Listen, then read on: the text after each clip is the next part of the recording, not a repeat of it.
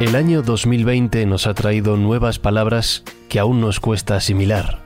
Coronavirus, pandemia, confinamiento, desescalada, nueva normalidad. Millones de personas están sufriendo las consecuencias de la expansión del COVID-19 por todo el planeta. Solo en España, centenares de miles de familias han tenido algún afectado. Mi padre, Javier, es uno de ellos, y quiero contarles su historia, nuestra historia, la historia de todos.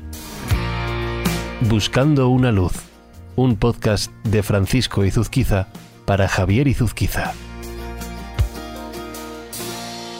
Todos los ingresos generados por este podcast irán donados a Cruz Roja Española.